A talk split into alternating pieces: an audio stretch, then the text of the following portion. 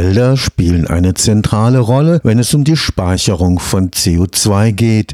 Gigantische 860 Gigatonnen des klimaschädlichen Gases wurden nach wissenschaftlichen Schätzungen der Atmosphäre des Planeten durch die Photosynthese der Bäume entzogen und in Holz und Wurzelwerk eingelagert. Der Erhalt der Wälder ist deshalb unverzichtbar für die Abwehr der drohenden Klimakatastrophe. Leider gehen immer noch vor allem ursprüngliche und artenreiche Wälder verloren. Dabei trifft der Verlust an Waldflächen nicht nur die Regenwälder in den Tropen. Eine Studie am Karlsruher Institut für Technologie hat jetzt ermittelt, dass auch die Wälder in den östlichen Mitgliedsländern der EU stark gefährdet sind.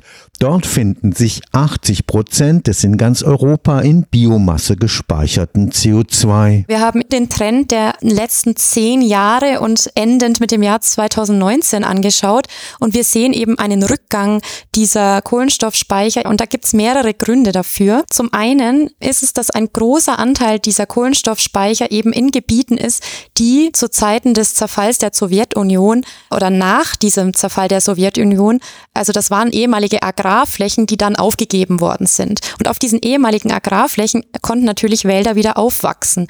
Und jetzt ist es so, dass natürlich mit der Zeit ein Sättigungsprozess einsetzt, dass eben ältere Wälder weniger CO2 aufnehmen können. Das ist das eine. Und das andere, und das ist in unserer Analyse als Haupttreiber diesem Verlust des CO2-Senke äh, herausgekommen, das ist der zunehmende Holzeinschlag im Westen von Russland. Also wir sehen, dass gerade im Westen Russlands sehr, sehr große Kahlschläge vonstatten geht und dass immer mehr Holzentnahme dort stattfindet und die natürlich den Kohlenstoffspeicher schwächt. Das kam in unserer quantitativen Analyse heraus, dass eben genau diese Holzentnahme einer der Haupterklärvariablen ist. Die Geografin Karina Winkler arbeitet am Campus Alpin des Karlsruher Instituts für Technologie in Garmisch-Partenkirchen. Ihr Forschungsteam hat sich dort mit Techniken der Fernerkundung an die schwierige Aufgabe gemacht, den Umfang der CO2-Speicherungen in den Wäldern der Länder des ehemaligen Warschauer Pakts und dem Westen Russlands zu quantifizieren. Entstanden ist die Forschungsidee aus einem europäischen Projekt mit dem Namen Verify und es ging eigentlich darum, unsere Kohlenstoffspeicher in Europa zu erforschen, also eben verschiedene Methoden zusammenzubringen und genauere Daten zu haben. Und uns ist aufgefallen, dass wenn wir ganz Europa betrachten, vor allem Osteuropa eine Region ist, in der es noch ein recht dünnes Messnetz gibt. Also da gab es viele Fragezeichen und es gab vorausgehende Studien, die schon vermutet haben, dass diese Kohlenstoffsenke in Osteuropa womöglich die größte überhaupt ist, wenn wir Gesamteuropa betrachten.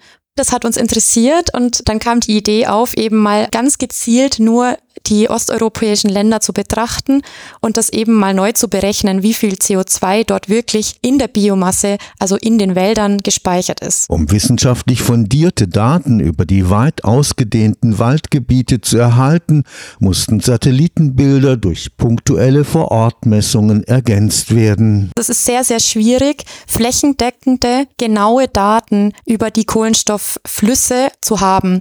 Osteuropa, bestehend aus 13 Ländern. Allein da die Daten zusammenzubekommen, war eine Herausforderung.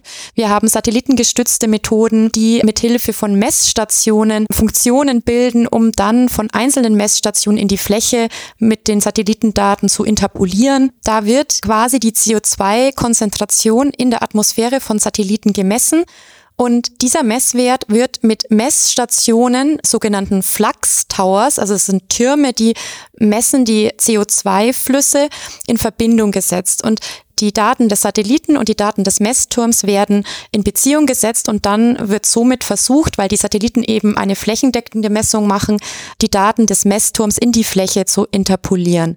Dann haben wir eben auch Waldinventurdaten, in denen wirklich auf der Landoberfläche Daten aufgenommen worden sind. Die sind aber nur punktuell und wir müssen immer versuchen, hoch zu skalieren und eine flächendeckende Erfassung dieser CO2-Flüsse und dieser Kohlenstoffspeicher hinzubekommen. Das Ergebnis hat das Team am Campus Alpin des KIT überrascht. Die Wälder Osteuropas stellen gut 80 Prozent des gesamten europäischen Kohlenstoffspeichers in Biomasse dar. Der Kahlschlag in diesen Wäldern gefährdet damit ganz unmittelbar die europäischen Klimaziele. In Rumänien wird Holz für Pelletheizungen in Deutschland geschlagen und auch in Tschechien wird Forstwirtschaft ohne Berücksichtigung von Nachhaltigkeitskriterien betrieben. In Tschechien, und das ist auch mit den Daten belegbar, gibt es einen Anstieg von Holzentnahme und Holzeinschlag. Das ist auch ein Problem in der Forstwirtschaft, dass da Nachhaltigkeitskriterien weniger eine Rolle spielen. Und das müsste sich in Zukunft ändern. Und noch etwas anderes bedroht Europas größten CO2-Speicher. Wir sehen nicht nur eben den Einfluss des wirtschaftenden Menschen sozusagen, sondern eben auch eine Zunahme der Einflüsse des Klimawandels, vor allem Extremereignisse, Dürren, die dann zu Waldbränden führen, aber auch Schädlinge, die auch wieder eine indirekte Folge des Klimawandels sind. Und ich denke, wir werden in Zukunft noch mehr mit diesen Faktoren zu tun haben. Und das sind natürlich Gefahren für die Kohlenstoffspeicher. Carina Winkler appelliert an die Europäische Union,